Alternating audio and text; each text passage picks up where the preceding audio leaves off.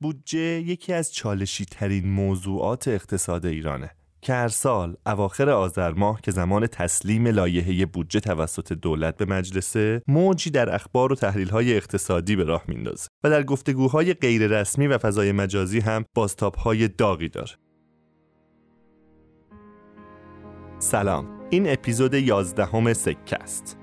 سکه جایی که من مهدی ناجی و چند تا از دانشجویان خوب دانشکده اقتصاد دانشگاه تهران هر بار یک موضوع اقتصادی رو در گفتگو با یک کارشناس خبره بررسی می‌کنیم. مهمان این اپیزود دکتر محمد هادی صبحانیانه و تصمیم داریم در مورد بودجه دولت صحبت کنیم. دکتر سوپانیان فارغ التحصیل دانشکده اقتصاد دانشگاه تهرانه و همکنون عضو هیئت علمی دانشکده مدیریت دانشگاه خارزمی. چرا بودجه دولت تا این اندازه در اقتصاد کشور مهمه؟ یک لایحه بودجه چه اجزایی داره و چه بخشایی از اون مهمترن؟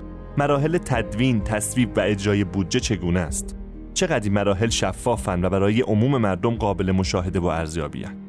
داستان شرکت های دولتی و نهادهای عجیب و غریبی که بودجه می‌گیرن چیه؟ بودجه 99 تا چه اندازه متناسب با شرایط ویژه اقتصادی و وعده های داده شده دولت بسته شده؟ آیا واقعا وابستگی به نفت کاهش یافته؟ آیا واقعا اصلاحات ساختاری در بودجه اتفاق افتاده؟ تا چه اندازه اعداد و ارقام اعلام شده صادقانه و واقع بینانه است؟ اینها سوالاتیه که سعی می کنم در این گفتگو از محمد هادی صبحانیان بپرسم.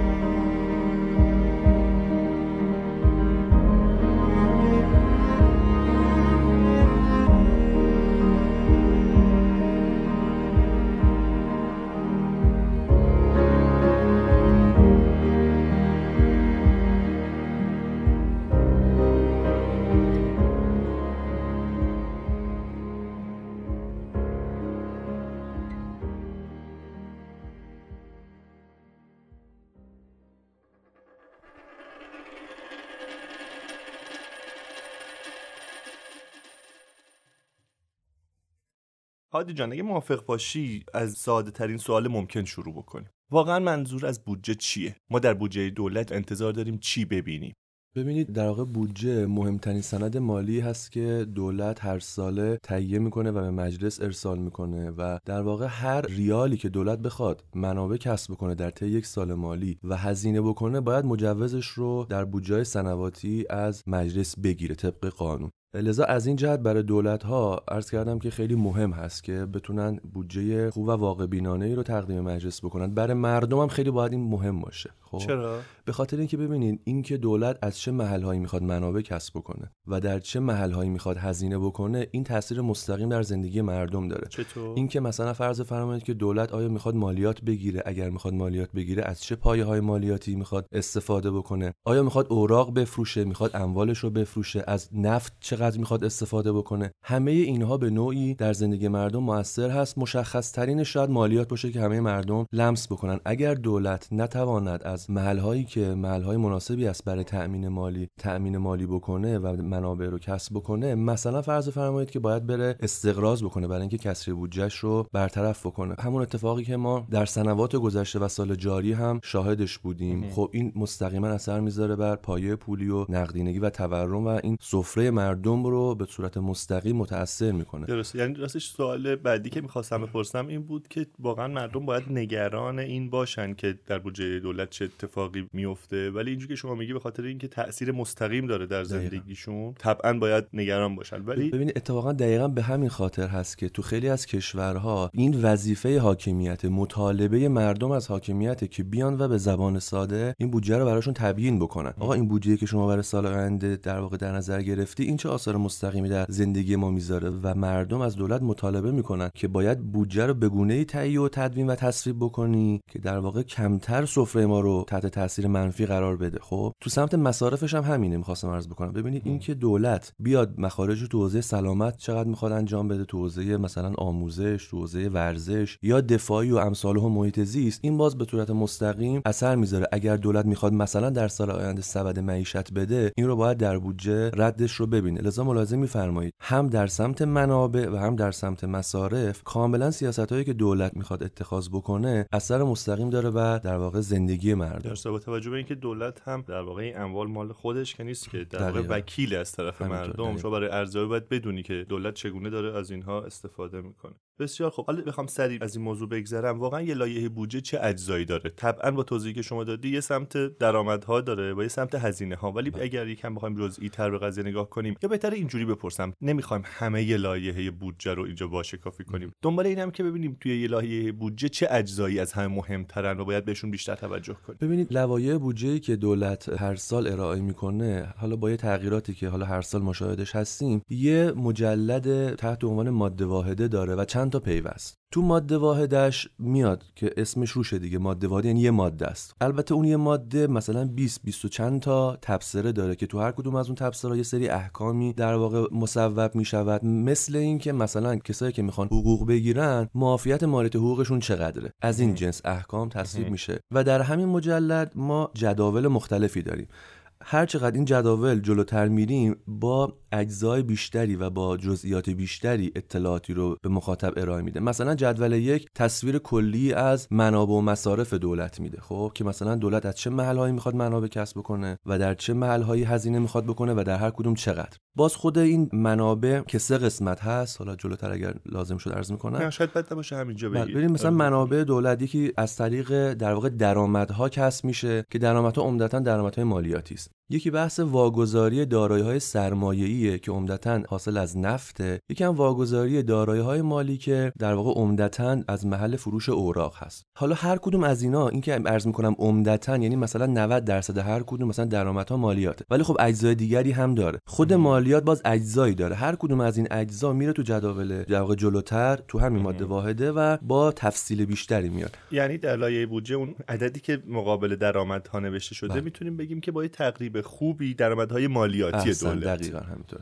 بسیار بعد مثلا توی جدا توی در واقع پیوست های بودجه مثلا فرض فرمایید که باز جزئیات و تفصیل بیشتری از اطلاعاتی که در خود ماده واحده وجود داره درک شده. مثلا امسال پیوستی که اضافه شده نسبت به سال گذشته بودجه استان هاست که مشخص شده که مثلا هر استان چه سهمی رو در هزینه های جاری و هزینه عمرانی به خودش اختصاص میده. یه پیوستی داریم تحت عنوان پیوست مرتبط با هزینه ها هزینه ها و در واقع هزینه هایی که بر اساس بودجه مبتنی بر عمل کرد این اعداد و ارقام پیش بینی شده. یه پیوستی داریم مرتبط با بودجه شرکت های دولتی. پس ببینید اطلاعات کلیه این پیوست ها در ماده واحده اومده ولی هر کدوم از این مواردی که خدمت شما عرض کردم خودش با توجه به تفصیل زیادی که می‌تونه داشته باشه و داره در پیوست های بودجه میاد و ارائه میشه. خب تا اینجا چیزی که به نظرم نکته مهم اینه که بودجه یک سند مالیه که مجموع درآمدهای بالقوه دولت رو در سال آتی برآورد یه پیش بینی از درآمدهای دولت منابع دولت. و چگونه هزینه کردن اونها رو هم بیان می‌کنه. ولی آیا هر لایحه بودجه باید هدف یا اهداف خاصی رو دنبال بکنه یا همین که یک نظم ماندگار داشته باشه کفایت می‌کنه؟ ببین دقیقا همینطوره. این یکی از نقدایی که به بودجه ما وارده این هستش که بالاخره این بودجه که تدوین شده و ارائه شده چه هدفی رو دنبال می‌کنه؟ همونجور که عرض کردم اینکه دولت بخواد از محلهای منابع کسب بکنه و در جاهای هزینه بکنه خب اینو بعد ردش رو تو بودجه ببینیم دیگه. و انتظار داریم که این اعداد و ارقام ما رو برسونه به یک جای دیگه. خب یعنی واقعا بایستی که دولت بگه من برای مثلا فرض فرمایید که هدفم توسعه سلامت در کشور لذا بودجه رو برای این موضوع تهیه و تدوین کردم. ما علیرغم توصیه های اکیدی که میشه از منظر کارشناسی که بالاخره باید بودجه سنواتی یه هدف مشخصی رو دنبال بکنه خیلی تو بودجهمون ردی از این موضوع نمی‌بینی میشه خیلی کلی چند تا از این اهداف رو برای ما بگی که مثلا این اهداف چیا باید مثلا فرض فرمایید که دولت بگه که آقا من شرایط اقتصادی اقتصادی کشورم. رکود تورمی مثلا در سال جاری. هدفم این هستش که این بودجه رو طوری تدوین بکنم که مثلا اقتصاد کشور از رکود تورمی خارج بشه. یا مثلا فرض فرمایید که من در حوزه محیط زیست مشکل دارم. بودجه رو طوری تهیه کردم که مثلا مسائل و مشکلات در این حوزه مقداری کم تر بشه. در حالی که میگم تقریبا ما همچین چیزی رو تو بودجه سنواتی نمی‌بینیم خب؟ حتی ادعاش رو هم نمی‌بینی؟ نه به نظر من حتی ادعاش ببینید گاهی وقتا مثلا فرض یه ادعای مطرح میشه خب؟ در رابطه با اینکه ما داریم وابستگی بودجه به نفت رو کم می‌کنیم. البته حالا اینکه این ادعا همخوان هست با راهبردهای دولت از جنس اون مواردی که خدمت شما عرض کردم این یک ذره مل تردید ولی فرض بکنیم که مثلا که از اهداف دولت کاهش وابستگی بودجه به نفت باشه. البته ما این رو هم بعضا نمی‌بینیم. یعنی بعضا ادعایی که مطرح می‌شود با آنچه که در لایحه نوشته شده و تقدیم مجلس شده همخوان نیست. چرا؟ و چرا دولت بعضا این حرفا رو می‌زنه به راحتی؟ به خاطر اینکه اعداد و ارقام بودجه انقدر زیادن و جداول متعدد داریم بعضا برخی از این اعداد و ارقام میره در لابلای این جداول. گم و گور میشه اصطلاحا. لذا کسی که متخصص هست می‌تونه متوجه بشه با بررسی های حال دقیقی که انجام میده بالاخره مثلا وابستگی بودجه به نفت چقدره. ولی عرض می‌کنم که اون اهداف متعالی و راهبردهایی که به نظر می‌رسه باید وجود داشته باشه خیلی ردی و از اون ما توی بودجه سنواتی نمی‌بینیم بیشتر عرض کردم تقریبا دولت بودجه رو مطرح می‌کنه و تصویب می‌کنه در مجلس برای اینکه سند دخل و خرجی باشه.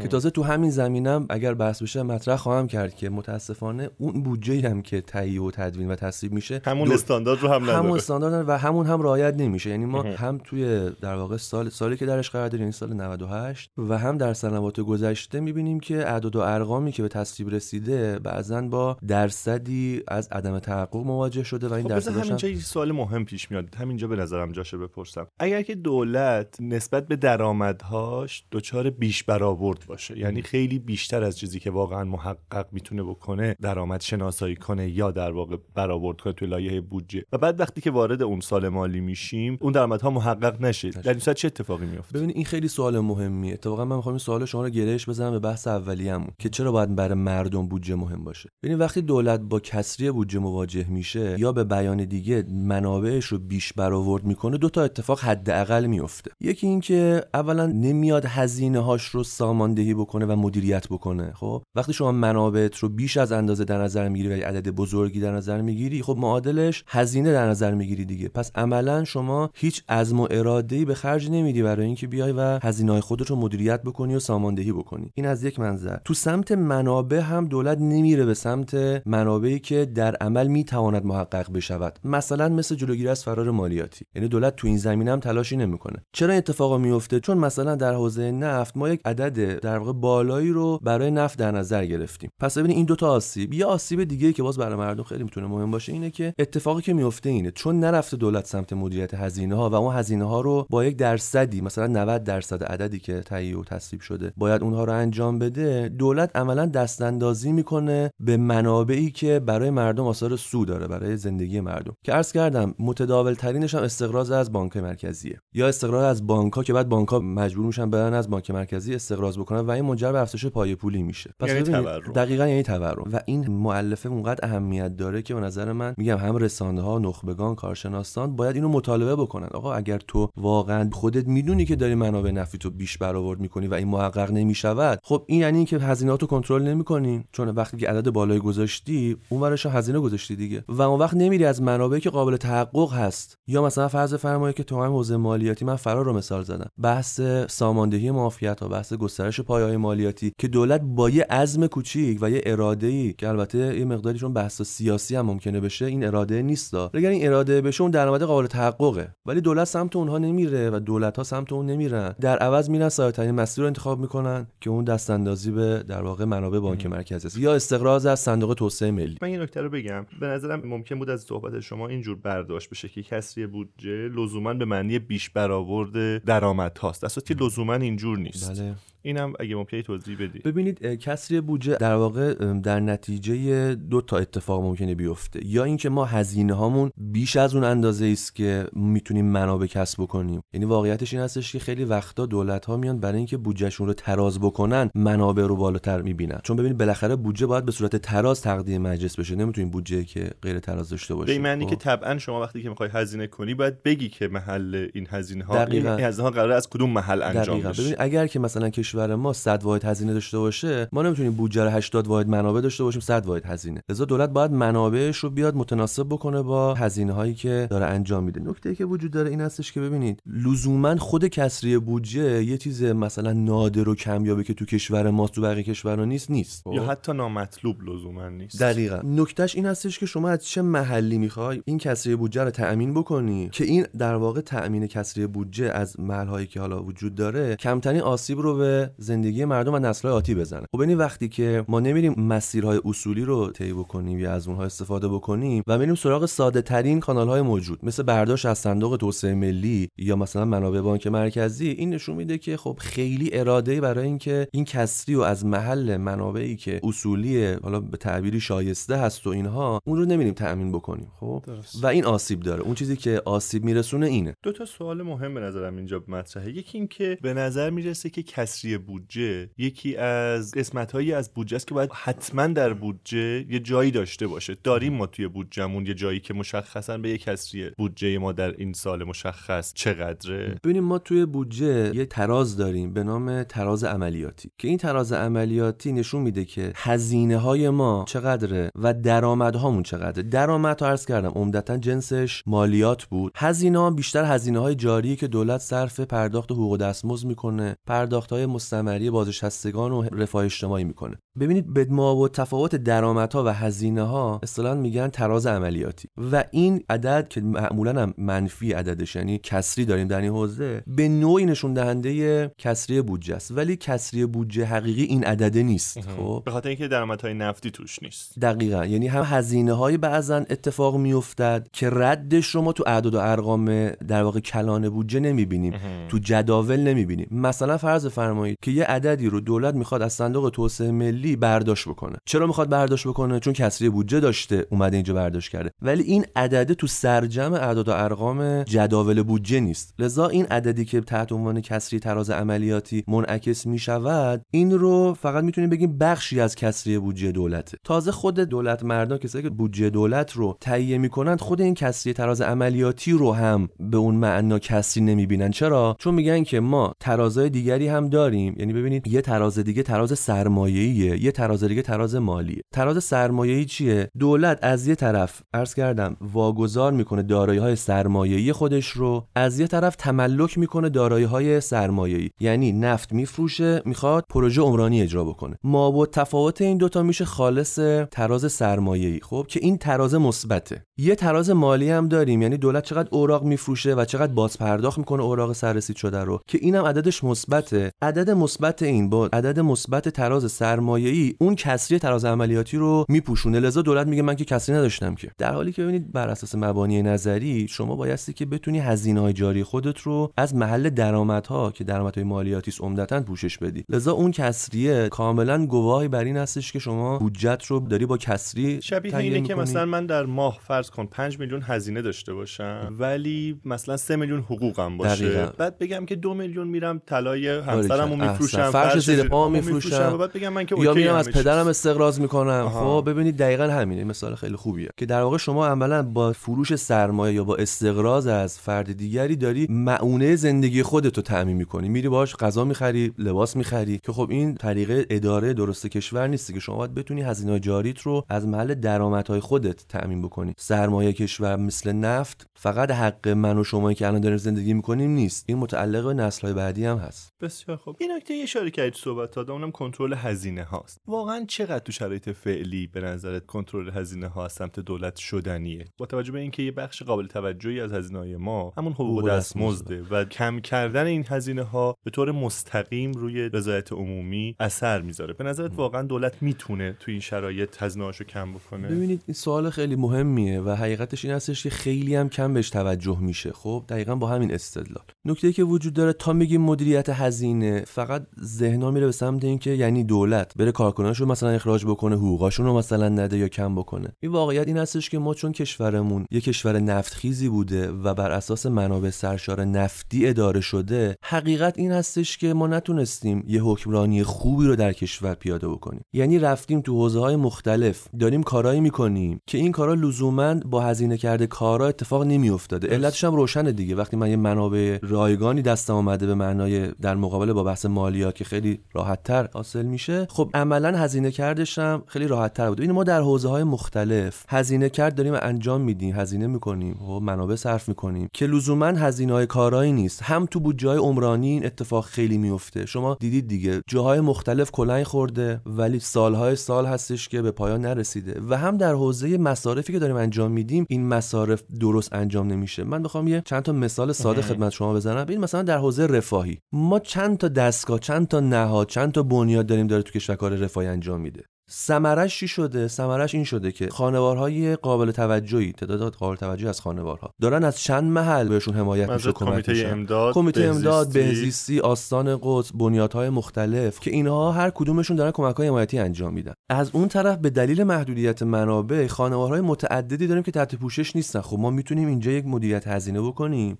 و منابع محدودمون رو به درستی تخصیص بدیم. یا مثلا در حوزه سلامت. ببینید سالهای ساله که بحث میشه که شما باید پرونده الکترونیک سلامت داشته باشی نظام ارجاع داشته باشی پزشکی خانواده داشته باشی. نه اینکه من سرم درد گرفت برم پیش متخصص پزشک متخصصم بیاد یه سری آزمایش های تشخیصی و بالینی و اینها مثلا بنویسه و این هزینه های نظام سلامت رو افزایش بده. پس وقتی میگیم بحث مدیریت هزینه انتظار داریم که دولت بره به سمت اولا شناسایی مراکز عمده هزینه ای و بعدم اصلاحات رویه ای عرض می‌کنم واقعا ما هم در حوزه سلامت هم در حوزه رفاهی که دو تا از مراکز بزرگ هزینه ایمون هست اصلاحات رویه خوبی می‌تونیم انجام بدیم. که این می‌تونه کمک بکنه. از اصلاحات رویه‌ای چیه؟ اصلاحات رویه یعنی اینکه این شیوه ای که ما الان داریم هزینه می‌کنیم در حوزه سلامت با توجه به اینکه نه پرونده الکترونیک داریم. یعنی سابقه بیمار مشخص نیست. ارزم به خدمتتون که نه نظام ارجاع داره رعایت میشه و اینها. یا تو حوزه رفاه همونجور که عرض کردم تعدد مراکز رفاهی رو داریم که داره منابع ما. به درستی اونجا هزینه نمیشه.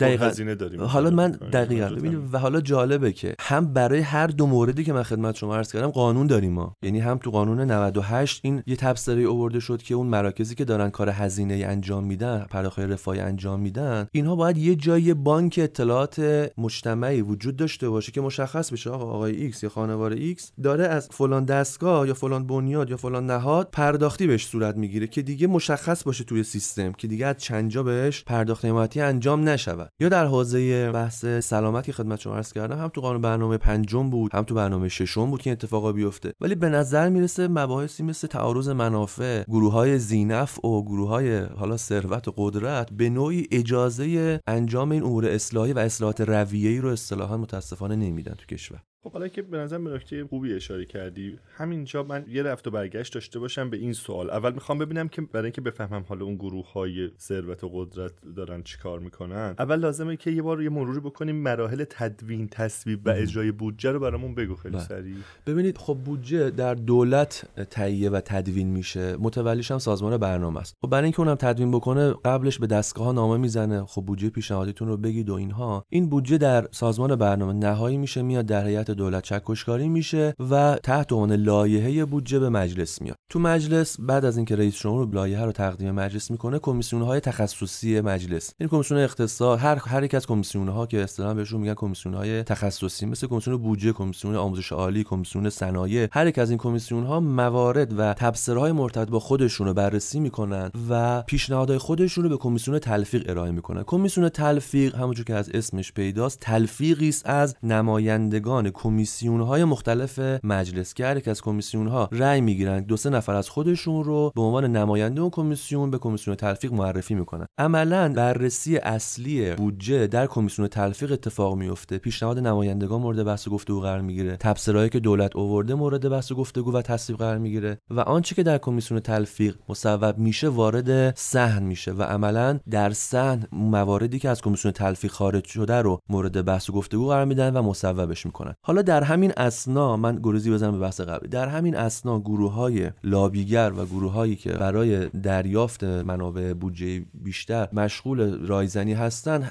در خود بدنه دولت شروع به رایزنی و لابی می‌کنن که بخشیش طبیعیه وا. ولی یه بخش قابل توجهش هم غیر طبیعیه. من خب؟ از داخل مجلس شروع نمیشه. یعنی از قبلش بله بله. دقیقا از قبل از دولت یعنی در خود دولت شروع میشه در فرایند تدوین شروع میشه و بعد در مجلس که میاد حتی من می‌خوام بگم این لابی بعد از تصویب بودجه اتفاق میفته و این خیلی عجیبه. ببینید به دلیل اینکه بودجه که ما عملا تصویب می‌کنیم بودجه نیستش که برخلاف آنچه که ادعا می‌کنیم مبتنی بر عمل کرد باشه و معمولا بودجه افزایشیه. بودجه سال قبل دستگاه رو 10 درصد افزایش میدن میشه بودجه سال بعدشون. چون بر این اساس بودجه تدوین و تصویب میشه عملا حتی بعد از تصویب بودجه دستگاه میفتن دنبال لابی کردن تو سازمان برنامه عمدتا که تخصیص بیشتری بگیرن. لذا این فرآیند چانه زنی متاسفانه از صفر تا صد تخصیص بودجه عملا اتفاق میفته بسیار خوب. حالا رسیدیم به تصویب لایه بودجه. بعد چه اتفاقی میفته ببینید در تصویبش عرض کردم وقتی که در مجلس تصویب شد این قانون ابلاغ میشه به دستگاه مختلف و دستگاه ها ملزم هستن که در چارچوب اون قانونی که تصویب شده و بودجه که براشون اختصاص پیدا کرده هزینه انجام بدن. حالا این باز خودش فرایند اداری داره دیگه که مثلا هزینه که انجام میدن حالا صورت های مالی مشخصی که داره رو به خزانه میدن خزانه پرداخت رو انجام میده یه رویه اداری داره. ولی بحث فرایند تهیه و تدوین بودجه عمدتا عرض کردم. در دولت آغاز می‌شود و در مجلس به پایان می‌رسه. با تصویب بودجه در مجلس. نه خب بعدش اجراش چی؟ همون اجراش... یا حتی نظارت بر اجراش. ببینید اجراش رو همونجوری که عرض کردم خب دستگاه ها بودجه که بهشون ابلاغ میشه اون رو باید اجرا بکنن. حالا آیا هر گونه می‌تونن اجرا بکنن؟ خیر. خب یعنی با توجه به موافقت نامه هایی که با سازمان برنامه مبادله می‌شود این اتفاق میفته یعنی در محل های مختلفی که هزینه می‌کنن باید این موافقت نامه ای رو با سازمان برنامه مبادله بکنن. دیوان محاسبات کشور هم به عنوان نهاد ناظر بر هزینه کرده بودجه از سمت قوه مقننه ناظر هست بر هزینه کرده این منابع تو بودجه. پس عملا بر اساس قانون اساسی اون نهادی که میاد و بررسی می‌کنه اصطلاحا تفریق بودجه رو هر سال ارائه میده که آقا این بودجه که تصویب شده بود چقدر محقق شده و آیا در محلی که باید هزینه می‌شده هزینه شده یا خیر تفریق با قین. تفریق با قین بله. یعنی چی؟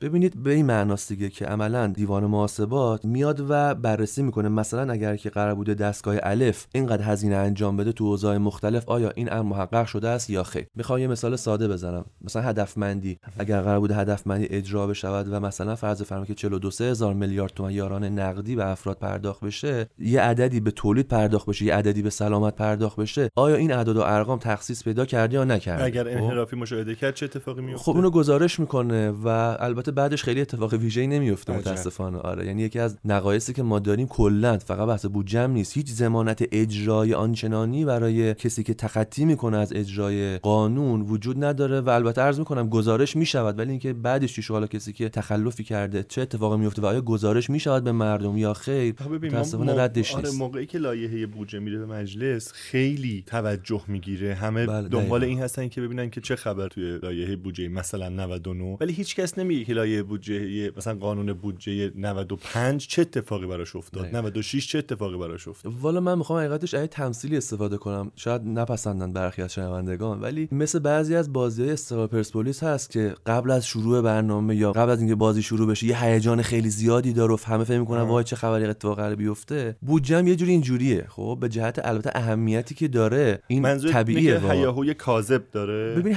هیاهوش به نظر من واقعی باید باشه. خب ولی وقتی که بودجه به صورت غیر دقیق یا حتی سوری تصویب میشه و یه چیز دیگه هم تقریبا اجرا میشه آدم احساس می‌کنه که یه جوری هیاهوی کاذب بوده. خب فکر خب؟ این حرف اول بحثمون رو نقض می‌کنه که شما گفتی که بودجه به خاطر اینکه شیوه برآورد درآمدها و هزینه های دولت رو نشون میده چیز مهمیه. ولی همین حالا داری میگی ببین... سوریه. نه ببینید این حرف در تناقض با اون نیست. اتفاقا من عرض کردم این که میگیم باید مطالبه بکنن چون که واقعیت این هستش که اگر اعداد ارقام سوری بسته بشه و دولت هر جوری دلش می‌خواد بودجه رو اجرا بکنه همین اتفاقی میفته که الان مردم گرفتارشن ببینید الان بر اساس نظر قاطبه کارشناسا خیلی از مشکلاتی که ما در کشورمون داریم در حوزه های مختلف طرحهای نیمه تمام عمرانی حوزه محیط زیست صندوق های بازنشستگی و غیره و غیره نشأت گرفته از آسیبایی که ما در حوزه بودجه داریم. پس بودجه مهمه واقعا. اما سوال این هستش که این اهمیت که بودجه داره ما تونستیم متناسب با این اهمیتش وقت مناسبی هم صرف کنیم بودجه حقیقی هم ببندیم متأسفانه اتفاق نیفتاده. پس اینکه بودجه ما تا حدودی سوری بسته می شود به ویژه در سالیان اخیر اخیر و بعد از تحریم ها و دولت هم با مکانیسم تخصیص آنچه که خودش می‌خواد رو عملیاتی می‌کنه این ناقض اون اهمیتش نیست. این اتفاقا دلالت بر این می‌کنه که ما در حاکمیت خیلی جدی با مسئله بودجه برخورد نمی‌کنیم. علیرغم اهمیتش بر زندگی مردم. بسیار خوب. معمولا بودجه های دولت سند سیاست مالی دولته که به نظر می‌رسه که متولیش باید دولت باشه. ولی به نظر می‌رسه وقتی لایه بودجه میاد توی مجلس خیلی دچار جرح و تعدیل میشه. به نظرت این منطقیه؟ ببین این یک دعوایی همیشه بین دولت و مجلس که دولت میگه مجلس خیلی دخالت می‌کنه. مجلس هم میگه نه من دخالت آنچنانی نکردم. سرجم ارقام بودجه رو ببینید. شاید بیش از دو درصد تفاوتی نکرده باشه. تغییری اتفاق نیفتاده باشه درش. از منظر کارشناسی دخالت های مجلس در ارقام و اعداد و جزئیات بودجه منتفی است. خب یعنی مجلس نباید این مداخلات رو بکنه. بله البته مجلس باید راهبردها. اینکه آقای دولت من به عنوان نمایندگان مردم میگم که باید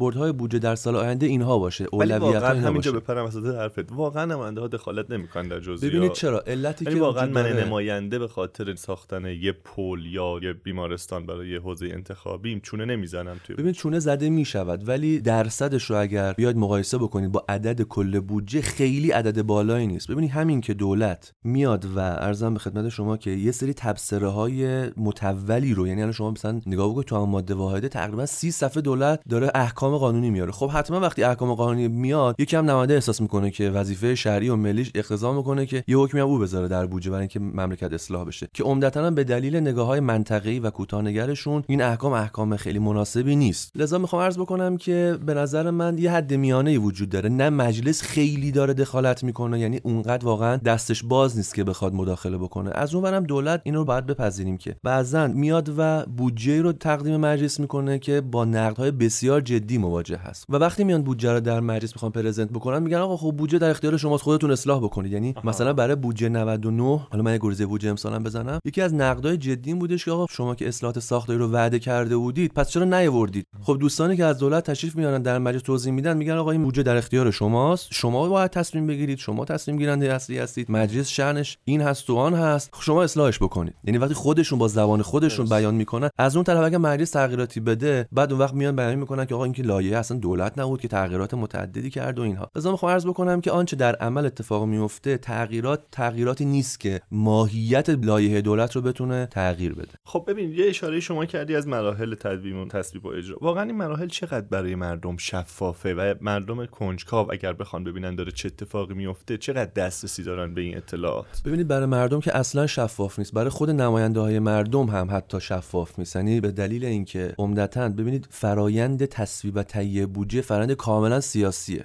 یعنی به ویژه در کشور ما که شیوه بودجه شیوه حالا مبتنی بر عمل کردی به اون معنا نیست و بر اساس شاخص های عمل کردی اتفاق نمیفته واقعیت این هستش که چانه زنی های سیاسی حرف اول و آخر رو در عدد و ارقامی که به دستگاه ها اختصاص پیدا می‌کنه داره. ببینید لزوما این بد نیست یعنی واقعا چانه زنی سیاسی جزء ذات بودجه ریزی است. در همه جای دنیا هم این وجود داره. ولی واقعیت این هستش که ما باید بریم به سمت اینکه یک مقداری بیایم و ضابط من بکنیم اعداد و ارقامی که داریم تخصیص میدیم به دستگاه ها بالاخره بر اساس چه معیاری خروجی چی بوده؟ چه کارایی می‌خوای انجام بدی در طول سال؟ لذا می‌خوام عرض بکنم که اینکه بعضا شما می‌بینید که یه دفعه دانشکده توی شهرستان میشه دانشگاه. یه استادیومی زده میشه یه پلی ساخته میشه یه سدی ساخته میشه. اینها تقریبا میگم هیچ فرایند شفافی رو نداره. بعضا ممکن استش که با لابی و چانه زنی یکی از نمایندگان یا اصلا یکی در خود دولت خب یه وزارتخونه در خود دولت با سازمان برنامه این اتفاق بیفته و اثرش رو در بودجه بذاره. پس که به عنوان شهروند می‌خوام یه ارزیابی از عملکرد دولت مبتنی بر بودجه و فرآیند بودجه ریزیش داشته باشم. اینجور که شما میگی همچین ابزاری پس در دستم نیست چون که نمی‌تونم بفهمم که پشت این اعداد و ارقام و جدول ها چه خبره. البته ببینید دولت اومده توی چند سال اخیر پیوستی اضافه کرده به لوایح بودجه سنواتی تحت همین بودجه ریزی مبتنی بر عمل کرد. که مثلا گفته دستگاه الف برای اینکه بخواد 100 واحد پول بگیره این 100 واحد رو برای چی داره می‌گیره؟ مثلا این دستگاه قرار است این کارو انجام بده هزینه تمام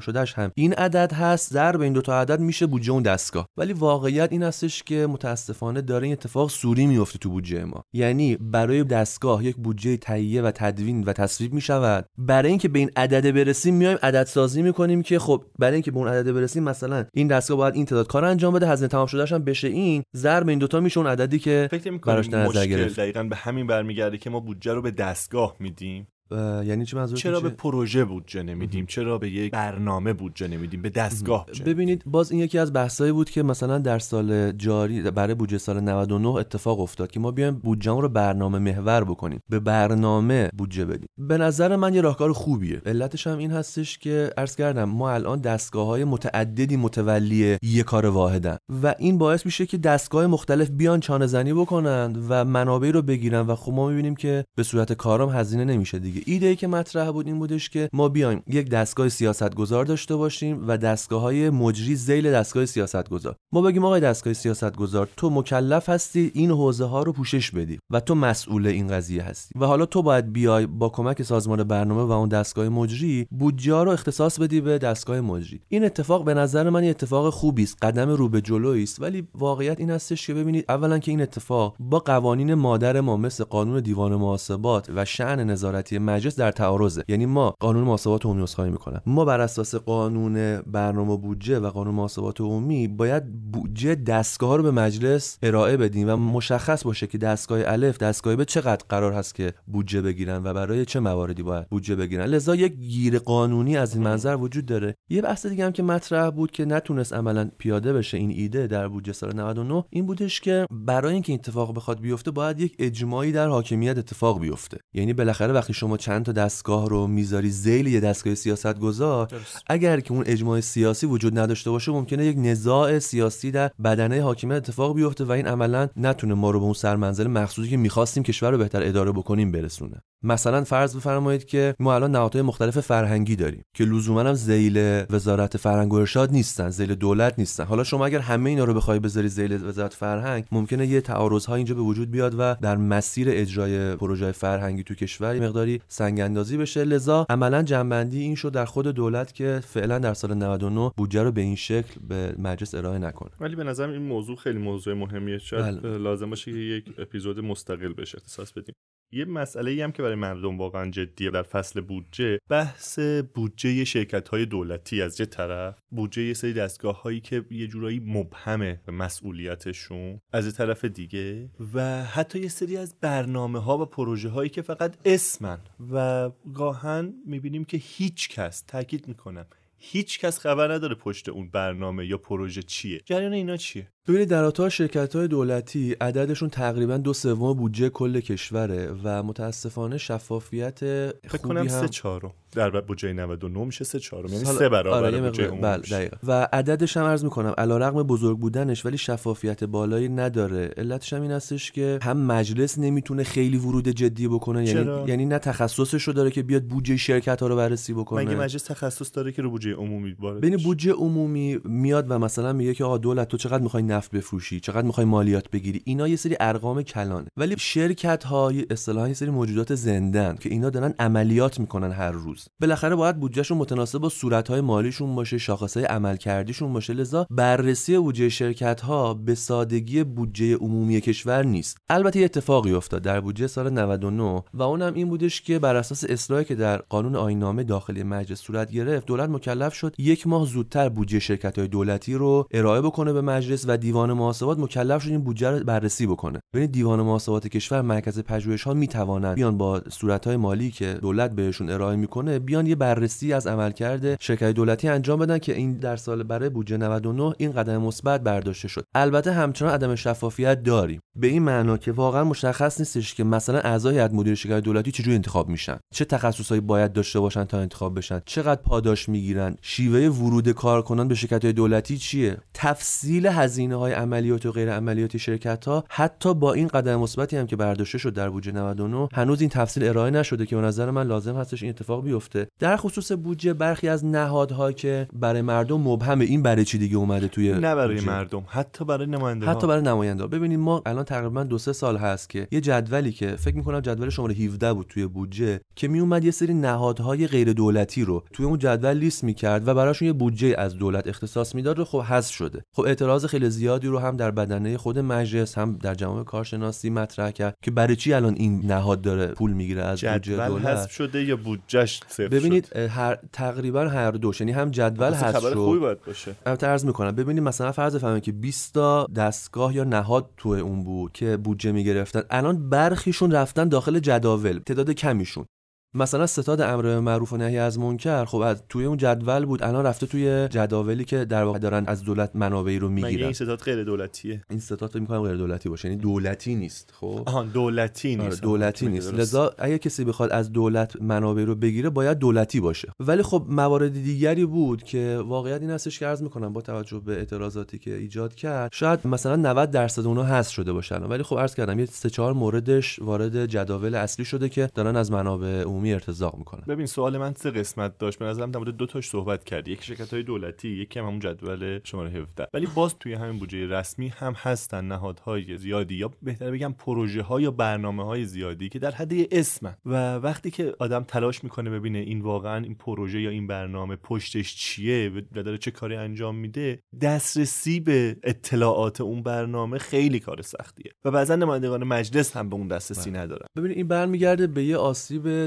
ریشه‌ای در بودجه ما که اگر شما ملاحظه بفرمایید مثلا هزینه طبقه بندی هزینه های شرکت ها رو خب این هزینه ها میاد اگر بخواد با جزئیات و تفصیل بیشتری که توی جداول بودجه است مثلا در برنامه های مختلف توضیح میشه. مثلا میگن که آقا در فلان فصل چه برنامه هایی قرار هست؟ مثلا تو فصل رفاه چه برنامه هایی قرار است انجام بگیره توسط دستگاه مختلف؟ واقعیت این هستش که تعریف روشنی از اون برنامه هم نیست. خب یعنی تو خود سازمان برنامه هم برین آقا این برنامه که شما اینجا نوشتی تعریفش چیه؟ چه اقداماتی چه فعالیت های زیل این برنامه میگنجه؟ متاسفانه این اتفاق الان نیفتاد یعنی یه تعریف استاندارد از این فعالیت ها و برنامه ها وجود نداره. مثال بزنم. نمی‌دونم چقدر شوخیه و چقدر جدی مثال. فرض کن که از یه طریقی یه بودجه بابت یه برنامه برنامه X گرفته شد. ولی کلا اون برنامه یا پروژه پروژه یک ساله بوده. ولی اون توی بودجه ظاهرا یه جورایی ماسیده. یعنی برای آره. سالهای سال داره بودجه بهش تعلق می‌گیره در صورتی که اصلا کاری انجام نمیشه. ممکنه همچین اتفاق بله بیفته. بله. هم برای این هم برای این اتفاق عجب. ممکنه بیفته و هم همون دستگاهی که عرض کردم یا نهادهایی که حالا به دلیلی در یک سالی تو مثلا جدول شما 17 اومده بودن. یعنی یه کسی که پاش باز شد به بودجه انگاری که این حق براش ایجاد شده که مثلا الالعبد بیاد و اون منابع رو بگیره. در حالی که شاید چه بسا مثلا یک سال یه اقتضایی وجود داشته که یه منابع بهش داده بشه. ولی این نباید به این معنا باشه که این یه حقی برای اون دستگاه ایجاد بکنه که بیاد و برای اون برنامه خاص ایجاد بکنه که بیاد و مثلا انتظار داشته باشه که سالهای سال بتونه از منابع عمومی ارتزاق بکنه دیگه. و برای اصلاح این معضل باید یقه کی رو گرفت؟ دولت رو سازمان برنامه رو؟ ببینید حتما باید یقه سازمان برنامه رو گرفت و دولت رو. واقعا این اختیار و امکان رو داره دولت که مقابله کنه. ببینید اختیار و امکان رو داره. ولی عرض می‌کنم چون بودجه فرایند چانه زنی سیاسی است لذا دولت اگر بخواد این رو اصلاح بکنه اولا خودش باید یه عزم اراده ای داشته باشه که همین عزم اراده رو ما خیلی مشاهده نمی کنیم دو اینکه جلوی فشارهایی که بهش میاد رو بتونه بگیره دیگه. پس یه عزم اراده خودش باید داشته باشه و نکته دوم این هستش که بعد از اینکه عزم اراده رو خودش پیدا کرد جلوی فشارها بیسته. که نه اولی به نظرم وجود داره و نه دوم. بسیار خوب.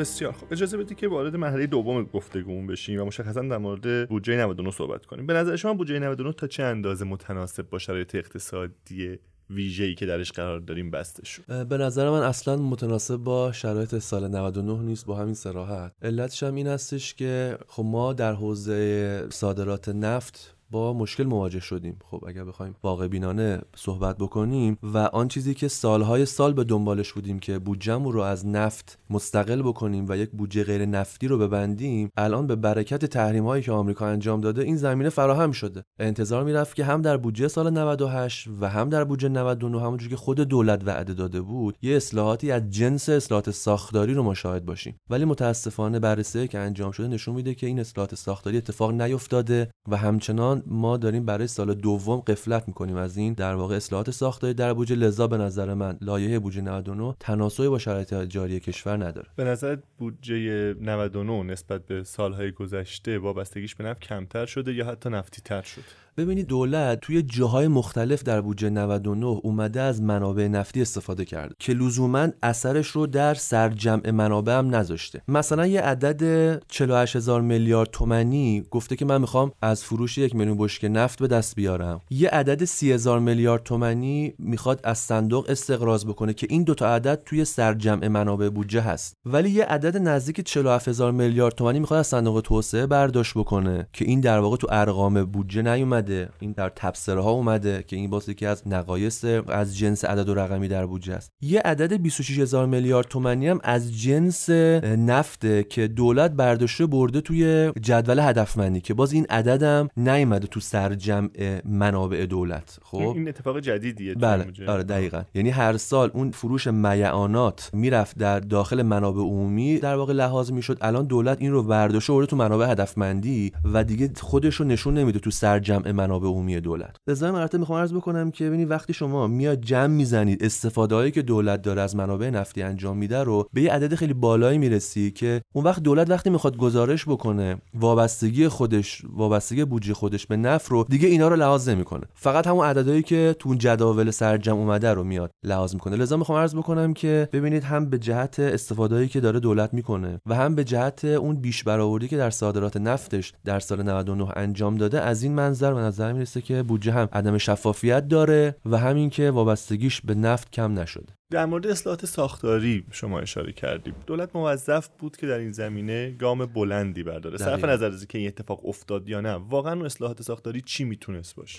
ببینی حداقل انتظار از اصلاحات ساختاری این بود که شما بیای و درآمد نفتیت رو واقع بینانه ببینی. ببینید دولت خودش اذعان می‌کنه که من یک میلیون بشک نفت در روز رو نمی‌توانم محقق بکنم. ولی برآوردش اینه که یک میلیون ولی در بودجه یک میلیون بشک نفت صادرات یک میلیون بشک نفت و میعانات رو آورده. خب این آخه چه نسبتی با اصلاحات ساختاری در بودجه داره؟ ببینید اصلاحات ساختاری خیلی زوایای متعددی داره. مثلا رابطه نفت با مثلا شرکت ملی نفت چی می‌تونه باشه؟ اصلاحاتی که منجر به اصلاحات در حوزه بازنشستگی میشه. اینا همش زوایای اصلاحات ساختاری بودجه می‌تونه باشه. ولی اولین گامش اینه. اصلا شما ببینید برنامه اصلاحات ساختاری بودجه رو که سازمان برنامه تهیه کرده ببینید در خود عنوانش این مطلب تصریح شده. به جهت کاهش وابستگی مستقیم بودجه به نفت. خب این یعنی چی؟ یعنی اینکه حداقل منابع نفتی خود رو واقع بینانه ببین. همین اتفاق سادم نیفتاده خب؟ فکر کنید چرا این کارو می‌کنه ببین علتش این هستش که عزم و اراده در کلیت دولت وجود نداره که بره از منابعی که می‌تواند محقق بشود تامین مالی بکنه. منابع چیه؟ ببینیم مهمترینش مالیاته.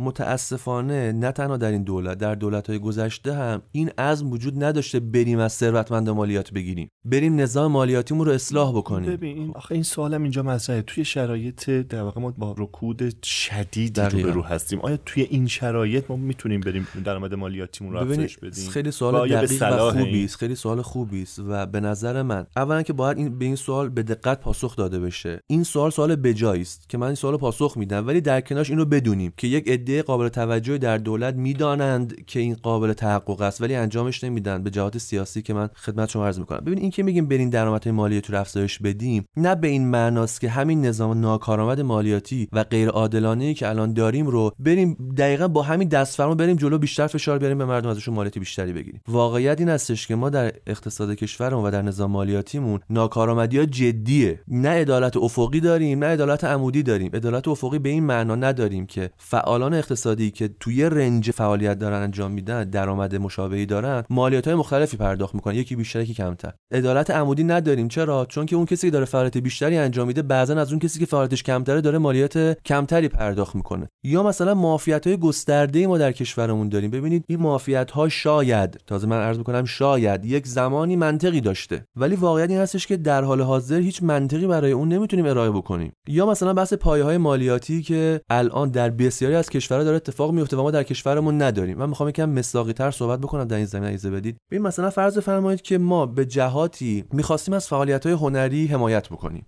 فرض فهمه که این شرایط مثلا قبلا وجود داشته و واقعی هم بوده و کار خوبی هم کردی ولی الان واقعیت این هستش که باید به این سوال پاسخ بدیم که آیا تمام شؤون فعالیت هنری در حال حاضر لازم هست که از معافیت مارکی برخوردار باشه یا خیر؟ این خب؟ نکته که میگی درسته ولی به نظرم می‌رسه تو شرایطی که داریم. اینو میپذیرم که دولت دچار یک کج سلیقگی یا حتی بیخردی شد توی طرح این مسئله که کلا هنرمندان از مالیات معافن. ولی فرض کن این رو نمیذاشت و واقعا مالیات می‌گرفت. مگه شرایط چشمگیری میشه. ببینید اولا با سوال خوبی. ببینید اولا که ما باید بدونیم که آیا برای اینکه ساماندهی بخوایم معافیت ها رو بکنیم و پایه های جدید بذاریم آیا لزوما به دنبال کسب درآمد بیشتر هستیم یا خیر؟ بله اگر فقط به دنبال کسب درآمدیم منم اذعان می‌کنم که این محل لزوما کسری بودجه دولت رو برطرف نمی‌کنه. غیر از کسب درآمد چه هدف ببینید خب همین که ببینید ما یه پدیده داریم تحت عنوان خیزش معافیت ها یعنی وقتی شما یه جا رو معاف کردی یه جای دیگه میگی خب چرا من معاف نباشم؟ هی این درخواستان میاد. و حتی اگر این درخواستان به ثمر نرسه خب افراد میگن که خب چرا منی که دارم فعالیت می‌کنم باید مالیات بدم. او فردی که داره فعالیت می‌کنه او مالیات نده. لذا سعی می‌کنه که از پرداخت مالیات فرار بکنه. ببین اینا آثار پیامدهایی است که در پی معافیت هایی که الان در حال حاضر وجود داره در قانون ما اتفاق میفته. نکته بعدی ببینید من ارزم این هستش که حتی ما می‌تونیم با وضع مالیات بر برخی از پایه ها حتی می‌تونیم مالیات مالیات بر عملکرد شرکت و فعالان رو بیانیمش پایین نرخش رو کمتر بکنیم. مگه نمیگین در شرایط رکودی هستیم؟ خب یکی از کمکهایی که می‌تونیم بکنیم به فعالان اقتصادی این هستش که بیایم نرخ مالیاتشون رو کم بکنیم. مثلا نرخ مالیات بر شرکت ها که الان 25 درصد رو بکنیم 20 درصد.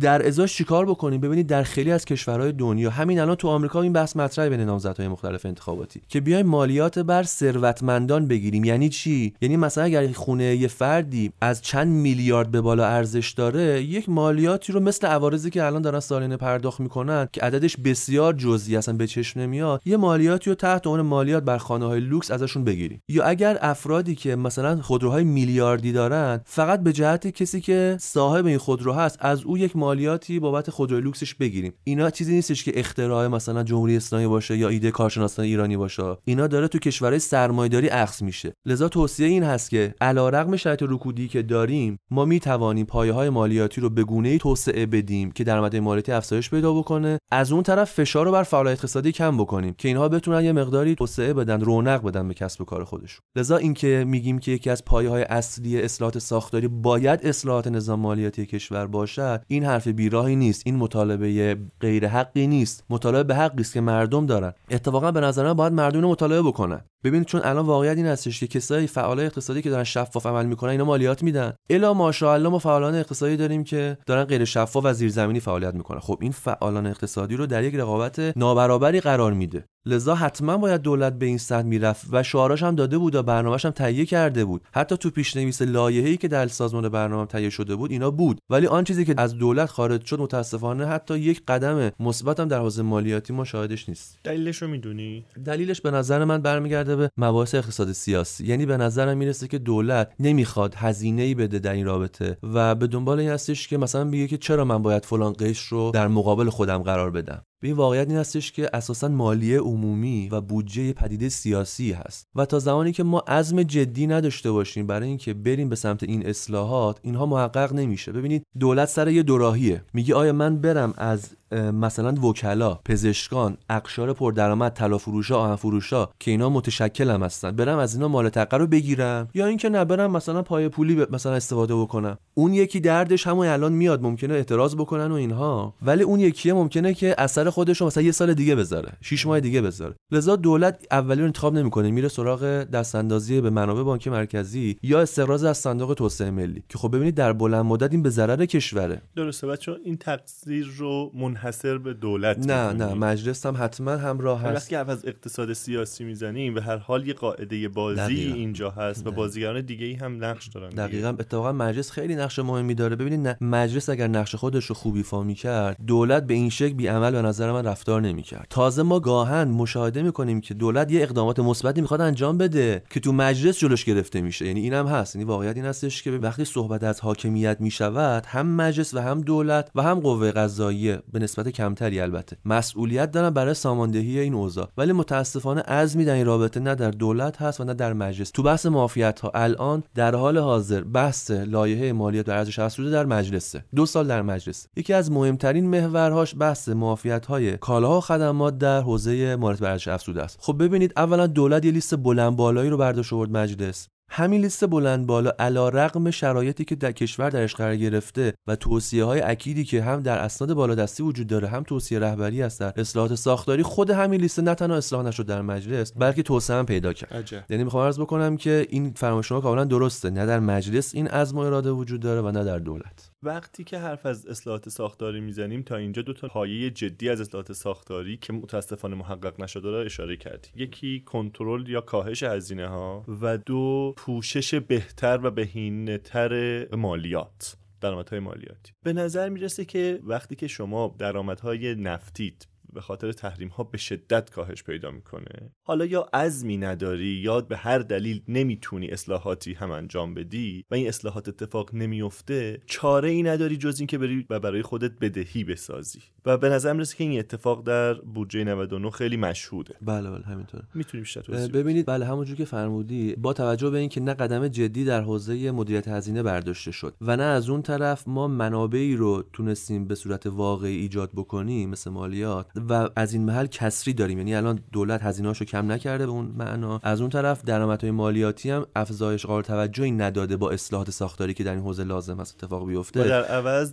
دوچار دو تا بیش برآورد جدیه. یکی درآمد در حوزه نفت یکی هم در حوزه اوراقی که می‌تونه بفروشه. البته ببینید باز در حوزه استقراض خود مولد سازی هم. بله عرض می‌کنم. ببینید در حوزه استقراض عددی که الان در بودجه 99 ارائه شده که هولوش یعنی بیش بیش از 80 هزار میلیارد تومنه این عدد اولا قانون برنامه ششم رو نقض می‌کنه. یعنی بر اساس قانون برنامه ششم دولت مکلف بوده تا سقف 50 هزار میلیارد تومن بیاد و از این محل تأمین مالی بکنه که خب 80 هزار رو میگه من رفتم از شورای سران مجوز گرفتم. حالا اینکه بالاخره مجلس این وسط پس چیکاره است؟ این یه سوالی است که باید بهش پاسخ داده بشه. ولی به نظر می‌رسه که دولت اومده با تمهیداتی که اندیشیده و مثلا بانک ها رو مکلف کرده بیان توثیق بکنن. این اوراق رو این اینا رو بخرن و نزد بانک مرکزی به عنوان بدهی خودشون این رو توثیق بکنن و یه سری صندوق های سرمایه گذاری با درآمد ثابت رو مکلف کرده که بخشی از دارایی خودشون رو بیان از این اوراق خریداری بکنن و نگهداری بکنن. دولت می‌خواد یه بازارسازی بکنه برای اینکه اوراقش به فروش بره. خیلی هم ما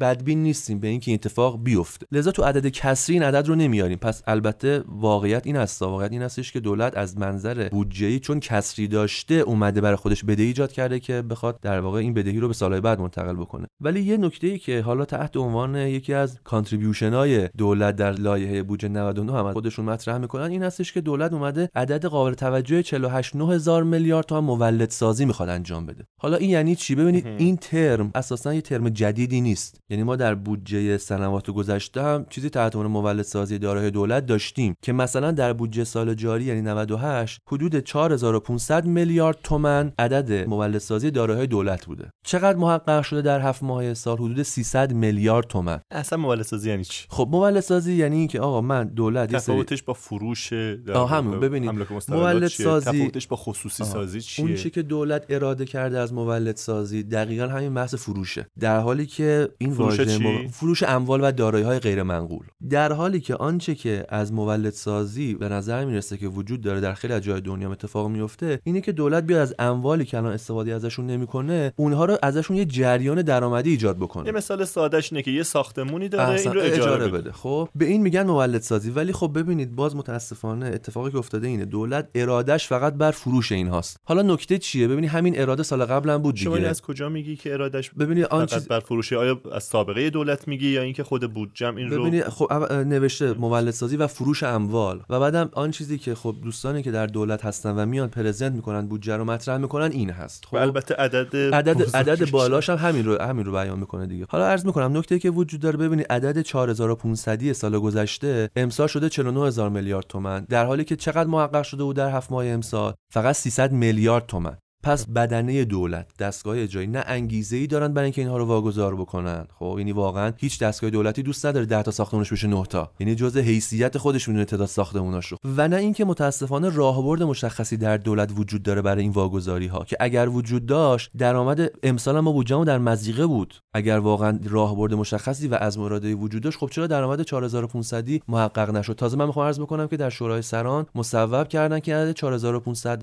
10000 میلیارد تومان افزایش پیدا بکنه. یعنی عددی که از این مل عملا برای بودجه 98 در نظر گرفته شد حدود 14 هزار میلیارد تومن بود. که عرض می‌کنم عدد 300 میلیارد تومن فقط محقق شده. یه نکته دیگه هم اشاره بکنم. ببینید نه تنها عددش برامون باید مهم باشه و بیش برآوردیش به معنای کسری بودجه در سال آینده خواهد بود. یه نکته دیگهش این هستش که ببینید وقتی سازوکار شفافی وجود نداشته باشه برای این واگذاری اموال هیچ بعید ندونید که این اتفاقی که برای بعضی از این خصوصی سازی ها در سالهای گذشته اتفاق افتاد در این فروش اموال هم ما شاهد باشیم. یعنی دولت اگر که سازوکار شفاف و روشنی ارائه نکند برای مکانیزم واگذاری اموالش هیچ بعید ندونید که ما در سنوات آتی شاهد این باشیم که از این مل فسادهای بزرگی اتفاق افتاده. اموال دولت به ثمن بخص به آشنایان نمی‌دونم افراد مختلفی به فروش رفته که در واقع عرض می‌کنم به نظر من یک فاجعه بزرگتر از آن چیزی که در برخی از این خصوصی سازی اتفاق افتاد رو ما شاهدش خواهیم.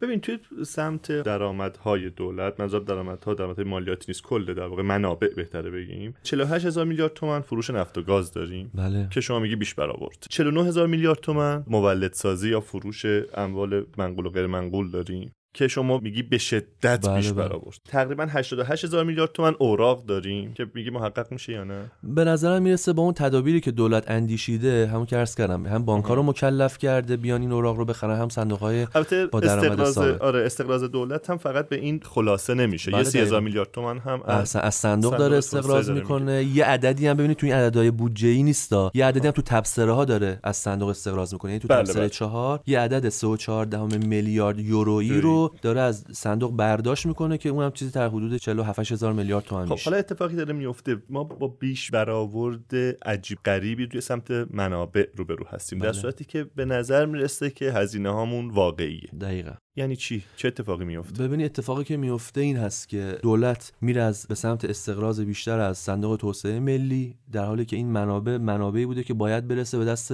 فعالان بخش به خصوصی سادگی می‌تونه این کار رو بکنه؟ والا داره این کارو می‌کنه. چندین سال داره اتفاق میفته نه خب؟ این کار تا حالا توی بودجه داره میاد دیگه. خب. بیش از این هم می‌تونه این کار رو بکنه. و آیا ما منابع به اندازه کافی داریم که این کار رو بکنه ببینید حقیقت این هستش که ما محدودیت منابع صندوق رو داریم و یکی از دلایلی که کارشناسان بیان می‌کنن که دولت باید از کانالهای دیگه تأمین مالی بکنه دست اندازی منابع صندوق نکنه همینه که واقعا خب روشن نیستش که ما این شرایط تا چند سال دیگه قرار ادامه پیدا بکنه. یعنی اگر می‌دونستیم که تحریم مثلا 6 ماه دیگه برداشته میشه باز ما می‌تونیم نفت بفروشیم. بله دولت میره از منابع برداشت می‌کنه گفت بعدا می‌ذارم سر جاش. ولی واقعیت این هستش که چون چشم انداز روشنی هم از تداوم شرایط موجود وجود نداره لذا به نظر من می‌رسه که از خطوط قرمز باید این باشه که دولت از منابع صندوق برداشت نکنه. اما عرض کردم ساده ترین راهش این هستش که دولت میره از منابع بانک مرکزی استقراض می‌کنه یعنی پای پولی استفاده می‌کنه کما که تو هفت ماه امسال هم این کارو کرده. یعنی فکر کنم نزدیک به سی هزار میلیارد تومن دولت در همین چند ماهی که از در واقع سال گذشته 7 ماهی که از سال گذشته نه ماه دیگه ها یا نه ماه آره شد. شد. تقریبا بیش از سی هزار میلیارد تومان از بانک مرکزی استقراض کرده لذا به نظرم می‌رسه که دولت عملا میره به این سمت. یه سوال دیگه ای که خیلی مطرح بود این بود که علا رقم توصیه و هشدار خیلی از کارشناسان اقتصادی دلار 4200 همچنان در این بودجه هست و دولت اصرار داره به تخصیص دلار 4200 واقعا این امکان رو دولت داره با این کسری عجیب غریب بودجه که اینقدر دلار رو ارزون تخصیص بده و در واقع منابع این چه خواهد بود و واقعا چه آثاری روی بودجه خواهد داشت. ببینید واقعیت این هستش که توصیه بسیار از کارشناسان حذف 4200 ارز 4200 علتش هم این هستش که هم تجربه گذشته نشون داده که اثر خودش رو نذاشته ارز 4200 و هم مفاسدی که در عمل داشته. خیلی از بازرگانان بخش خصوصی بیان می‌کنن که اونا اصلا رنگ ارز 4200 رو هم ندیدن. ندیدن و نمی‌دونن که این ارز رو به کی اختصاص پیدا کرده. لذا از این اینجا یه سوال بپرسم. علت اصرار دولت توی 4200 دلار 4200 چیه؟ والا نمی‌دونم از خودشون ازم البته من اینو عرض بکنم. ببینید اگر قرار هست اصلاح ارز 4200 به ارز مثلا نیما مثل همین قضیه بنزین, بنزین باشه, باشه. من توصیه این هستش که انصافا این کار رو انجام ندن ولی به جهت کارشناسی واقعیت این هستش که این ارز ارز 4200 توصیه نمی شود و من این نکته خیلی مهمی رو اشاره بکنم اینجا. ببینید دولت گفته که من می‌خوام با توجه به صادرات یک میلیون بشکه در روزم از نفت و معدنیات گازی و استقراض 16 درصد از سهم صندوق توسعه ملی بیام یه منابع ارزی داشته باشم. به اندازه 10.5 میلیارد دلارش رو ارز 4200 بدم. اگر این محاسبات رو انجام بدید یعنی یک میلیون بشکه در روز صادرات رو در نظر بگیرید و اون استقراضی که از صندوق می‌کنه ارزی که دولت دستش میاد حدودا میشه 14.5 میلیارد دلار. که از این 14.5 دهانیمش رو می‌تونه 4200 بده. ما بقیش هم گفته می‌خوام 8500 بدم. حالا این 8500 چیه؟ یه چیزی شبیه همون 4200 که این ابداع جدید دولت هست در بودجه 99 حالا نکته چیه؟ وقتی بیش برآورد دولت داره می‌کنه از مقدار صادرات نفتش ارز 14.5 میلیارد دلاری که قرار بود با صادرات یک میلیون بشکه در روز دستش بیاد تقریبا حدود 7 میلیارد دلار میشه. یعنی نگاه کنید. یعنی ارز لازم برای فقط 4200 رو هم نداره, نداره. لذا یه کسی از این محل داره. خب؟ یعنی باید بره ارز آزاد نیمایی یا ارز آزاد تهیه بکنه مثلا با قیمت 12 13 تومن و به قیمت 4200 به وارد کننده بفروشه مواد تفاوتش رو یه جایی بیاره دیگه. که اون مواد تفاوت میشه کسری یعنی عملا باید در بودجه دیده باشه این مواد تفاوت و ندیده. و از این محل بیش برآورده نفت و اصرار به ارز 4200 یه همچین کسری رو هم باز به دوش دولت تحمیل می‌کنه که دولت این کسری رو هم عملا داره. یعنی منبعی براش در بودجه پیش بینی نکرده. عجب. و اون ابداع عملا محقق نمیشه. آره اصلا عملا محقق نمیشه. چون دقیقا همینطور. بسیار خب خیلی عالی. من به نظرم با یه سوال کلی این بحث رو تمام بکنم و لطفا بعد از پاسخ این سوال اگه جنبندی هم داری شما خودت بگو. اگر بخوای یک نکته مثبت از بودجه 99 بگی اون چیه؟ به بیش از یک نکته بگم. اول اینکه همین بودجه شرکت های دولتی که ارائه شد به نظر من گام خیلی مهمی بود و واقعا جای تشکر داره از دولت که این اتفاق افتاد. اطلاعات خیلی خوبی از بودجه شرکت های دولتی ارائه شد. تقریبا تحقیقا اولین بار بود که این اتفاق افتاد. و می‌تونست تصویر روشنی از بودجه شرکت دولتی ارائه بده و نقاط ضعف و قوت عملکرد شرکت ها رو شناسایی بکنه و مجلس الان می‌تونه ورود بهتری بکنه نسبت به تصویب بودجه شرکت های دولتی. در حوزه هزینه ها ببینید یه اتفاقی که البته این پیشنهاد رو با کمکی که در مجلس اتفاق افتاد پیشنهادی که مرکز پژوهش ها عملا ارائه کرد و در بودجه 98 رقم خورد دولت همین رو الحمدلله در بودجه 99 هم آورده و اون بحث پرداخت به زینفع نهایی بود. البته متاسفانه ناقص آورده شده ولی همین که آوردن باز به نظر میاد یه قدم مثبته.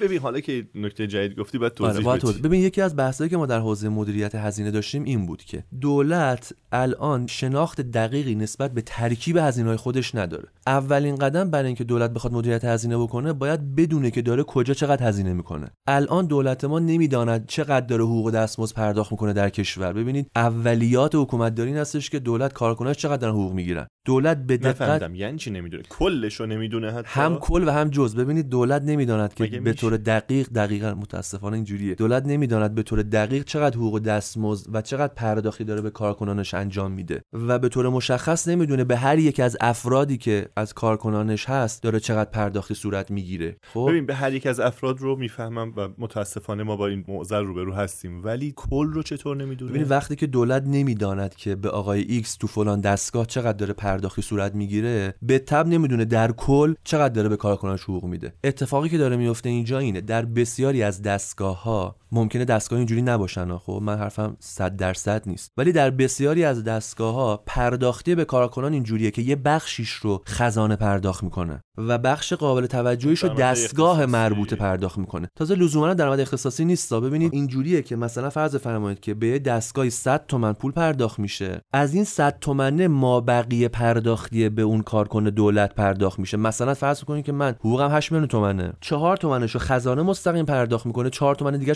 دستگاه میده. لذا خزانه نسبت به 8 تومن دریافتی من بی اطلاعه. فقط 4 تومنی که خودش میده رو آگاهی داره. دقیقاً. خب؟ یعنی خیلی از کارمندای دولت حقوقی که می‌گیرن با اون عددی که دریافتیشون متفاوته باری کرد. دقیقاً. خب؟ و اون ما تفاوتش رو دستگاه پرداخت می‌کنه و خزانه نسبت به اون مازاد خب دستگاه از چه محلی پرداخت ببینید دستگاه از محل منابعی که خزانه بهش داده پرداخت می‌کنه. نه متوجه هستم. ولی هیچ جایی ثبت نمیشه چرا؟ خود دستگاه ثبت می‌کنه. چرا؟ خود دستگاه ثبت می‌کنه. یعنی زی حساب دستگاه می‌داند که چقدر بالاخره دریافتی این فرد هست. ولی اطلاعاتش بعضا به درستی منتقل به خزانه نمیشه یا اصلا انتقال پیدا نمی‌کنه. نکته که وجود داره این است که تو بحث پرداخت به زینف نهایی صحبت از این است که آقا کلیه مخارج حداقل تو بحث پرداختی کارکنان رو باید خزانه پرداخت بکنه. یا تو بحث پرداخت حمایتی اتفاقی که الان میفته اینه که کمیته امداد میگه آقا من دارم از 100 تا خانواده حمایت می‌کنم پولشو بده من می‌خوام بهشون پرداخت بکنم. یا بهزیستی به همین ترتیب. ما در همین حوزه متاسفانه شاهد هزینه کردن ناکارا بودیم بعضا منابعی به جهاتی دریافت شده ولی در جهات دیگری هزینه شده. خب بحث این هستش که آقایون دستگاهی که دارید شما پرداخت مستمری یا کمک هزینه می‌کنید اطلاعات اون فرد یا خانوار رو با کد ملی و با هر دیتیلی که لازم هست به خزانه بدید. خزانه مستقیم پرداخت بکنه به حساب اون زینفع نهایی. این اتفاق تا حدودی به حمدالله در لایحه بودجه 99 دیده شده که انشالله با کمک مجلس و خود دولت انشالله باید این رو تکمیلش بکنیم. لذا هم در بودجه شرکت های دولتی و هم در بحث پرداخت به زینفع نهایی به نظر می‌رسه گام های مثبتی برداشته شد. بسیار خب خیلی متشکر به نظرم گفته خوبی بود.